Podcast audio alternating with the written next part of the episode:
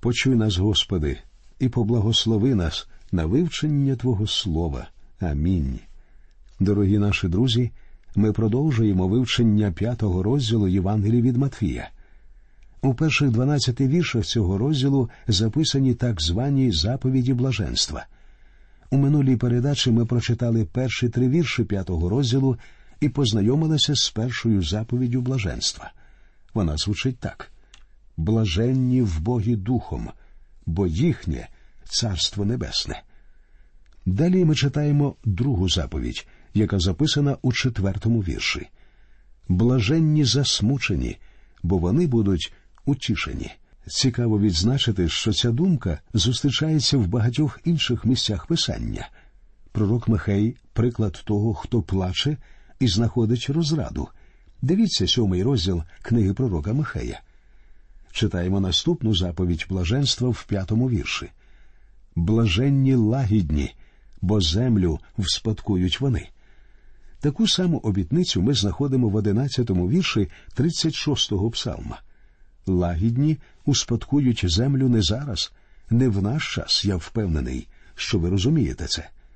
Тому проповідь на горі не може здійснитися сьогодні. Але коли Христос запанує на землі, лагідні успадкують її. Але як стати лагідним? Наш Господь був тихий і серцем покірливий, і Він успадкує все існуюче, а ми є спадкоємцями Божими і співспадкоємцями Ісусу Христу. Нам сказано, що плодом Духа є любов, радість, мир, довготерпіння, добрість, милосердя, віра, лагідність і здержливість. Але лише Дух Святий може упокорити вас і зробити лагідним. Якби ви могли досягти в собі лагідності власними зусиллями, ви б стали пишатися, чи не так? І з лагідністю відразу було б покінчено. Лагідності неможливо досягти власними силами, лише силою Духа Святого.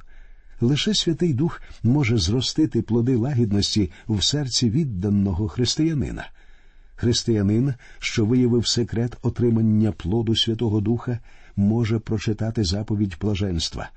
«Блаженні лагідні, бо землю вспадкують вони», і побачити, що нагорода за лагідність його очікує в майбутньому.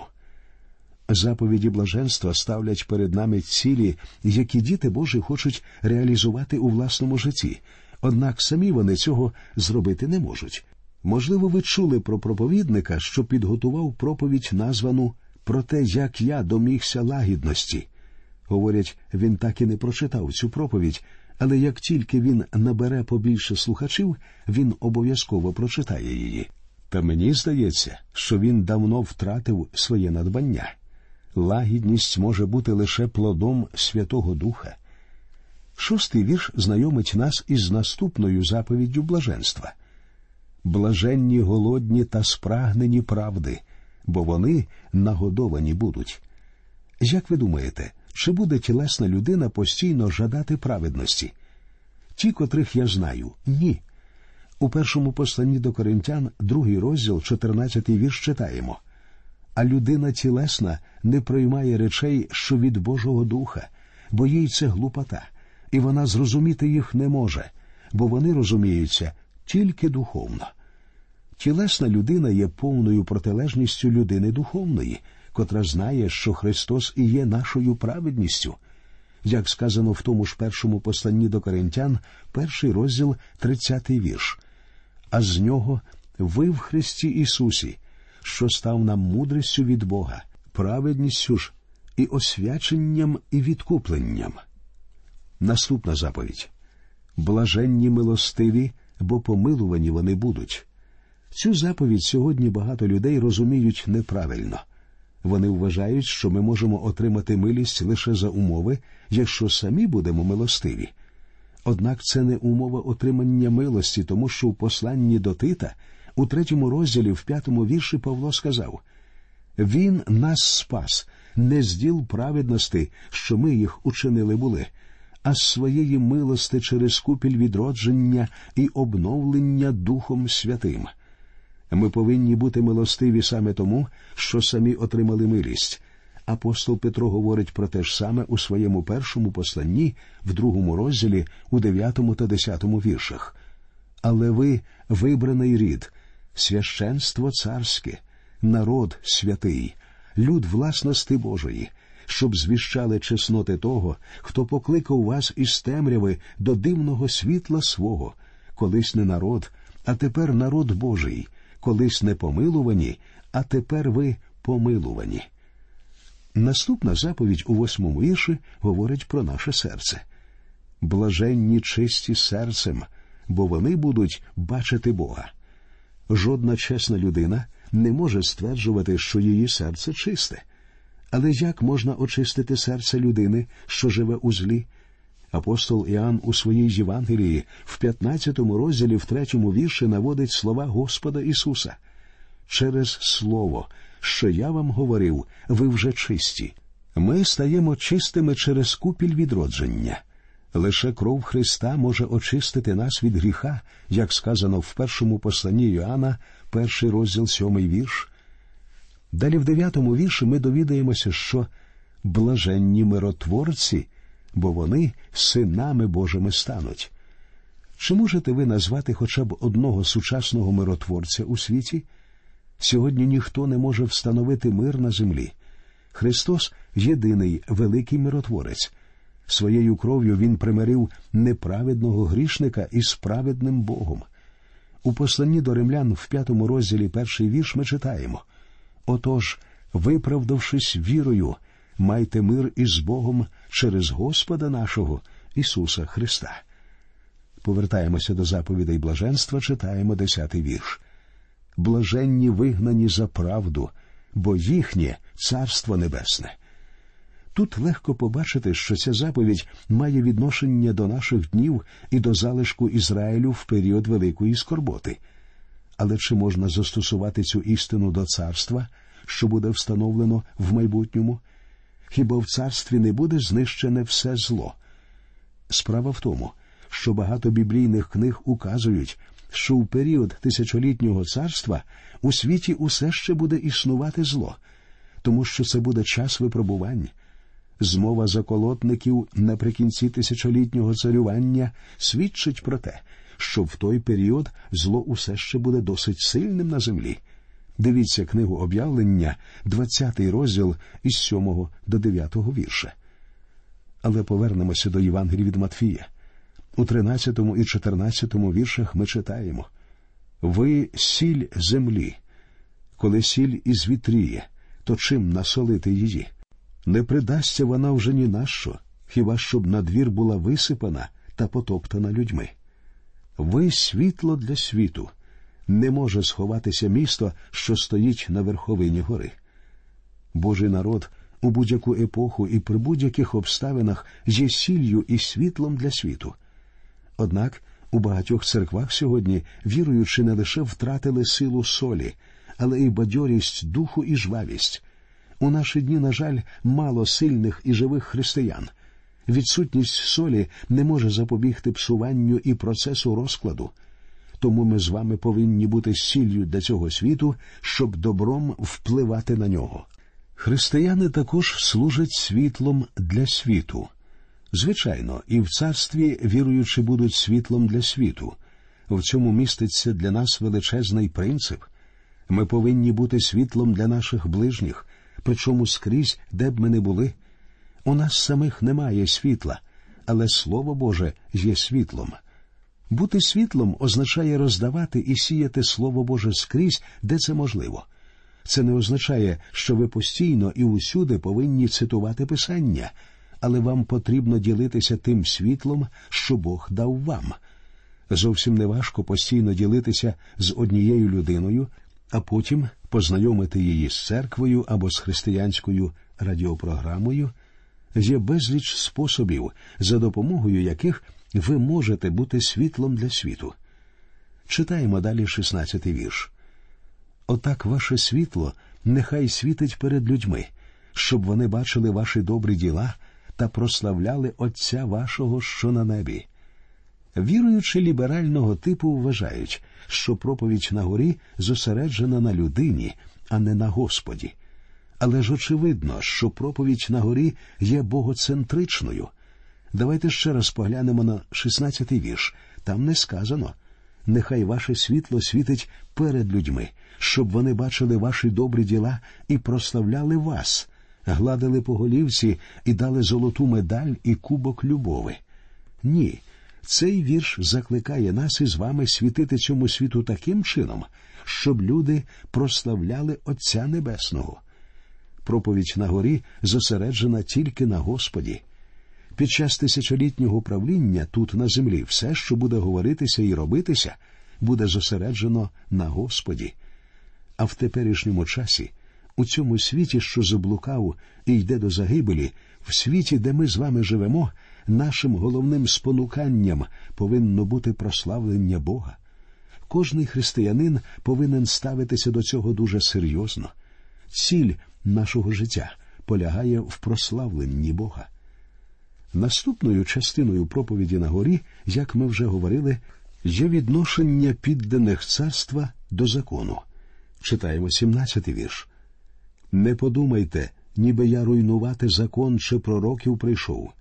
Я не руйнувати прийшов, але виконати». Пам'ятаєте, одна частина закону Моїсея стосувалася виконання певних ритуалів або обрядів.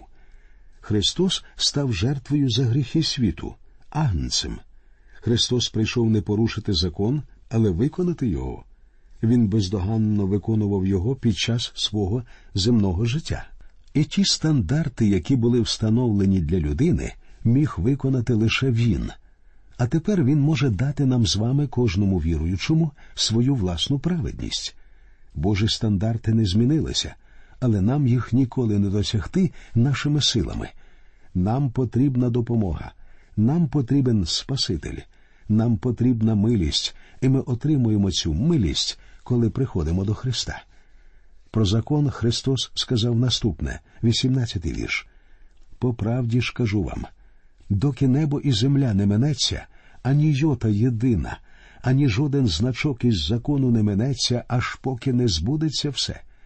Сподіваюся, ви зрозумієте правильно те, що я маю намір сказати про цей уривок проповіді на горі. Я не стверджую, що ми можемо вільно порушувати закон Моїсея.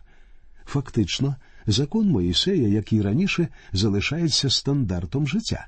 Він показує мені, що я не в змозі відповідати Божим стандартам.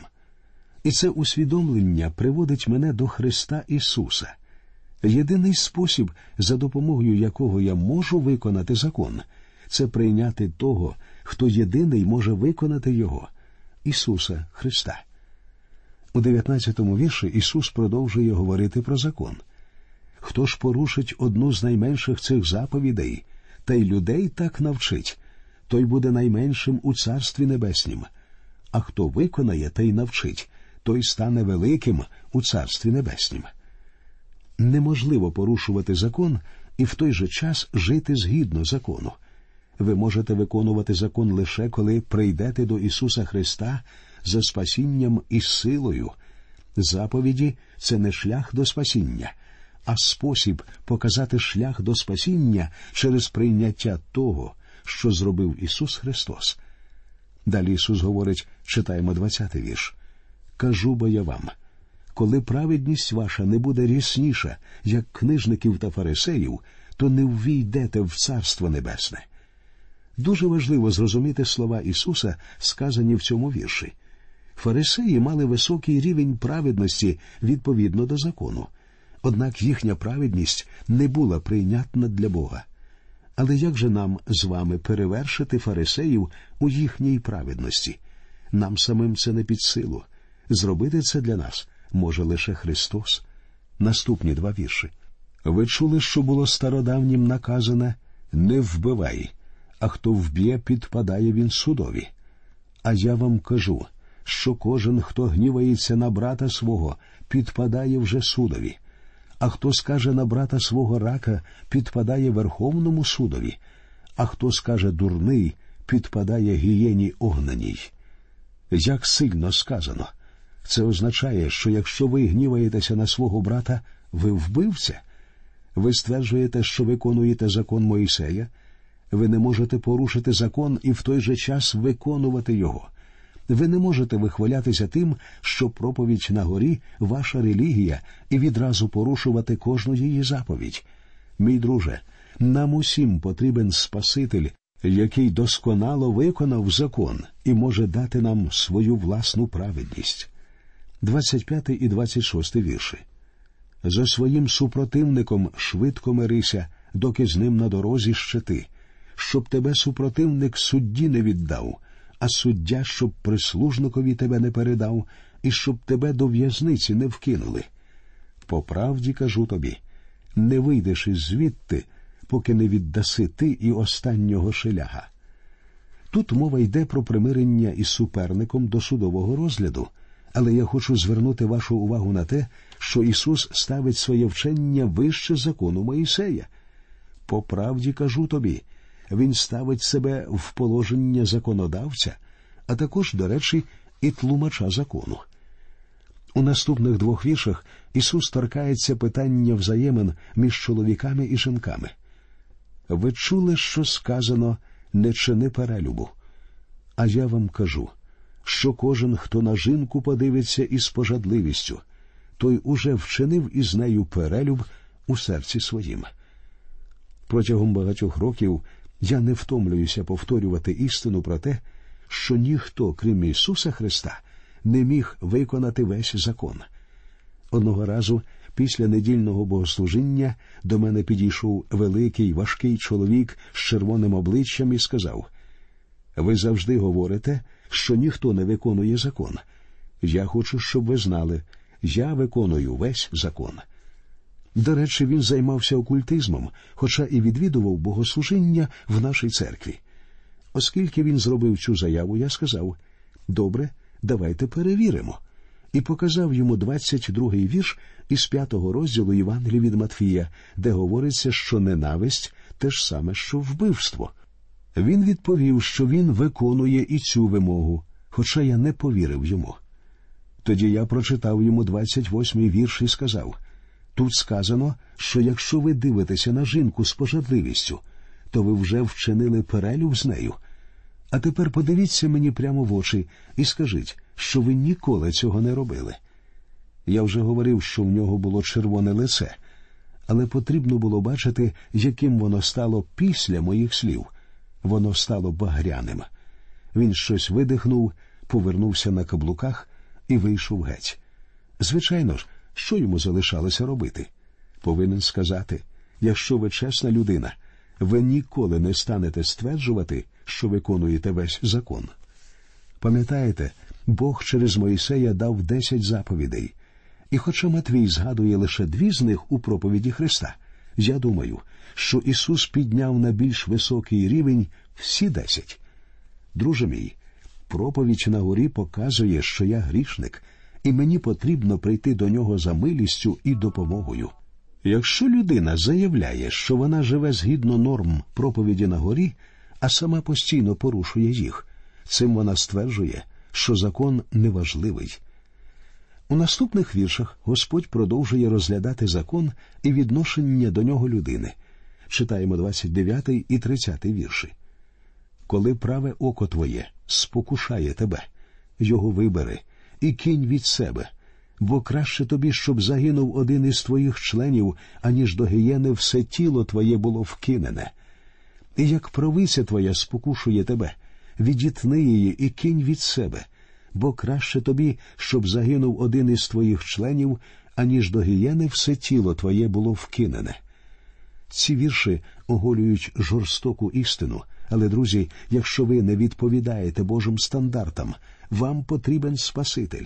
Не обманюйте себе і не прикидайтеся, що ви можете виконати закон. У такому випадку ви станете просто лицеміром.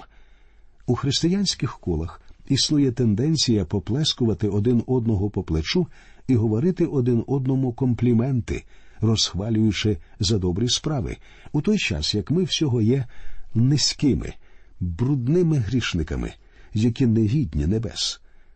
Проповідь на горі покликана привести вас до Христа Ісуса, де ви можете говорити про милість. Не намагайтеся переконати мене в тому, що ви притримуєтеся закону. Я знаю, що це не так, тому що ви така ж людина, як і я, і всі ми. Далі Ісус Христос говорить про розлучення. З цієї теми ми і почнемо нашу розмову наступного разу. А поки що ми прощаємося з вами. До нових зустрічей в ефірі, і нехай Господь рясно благословить усіх вас.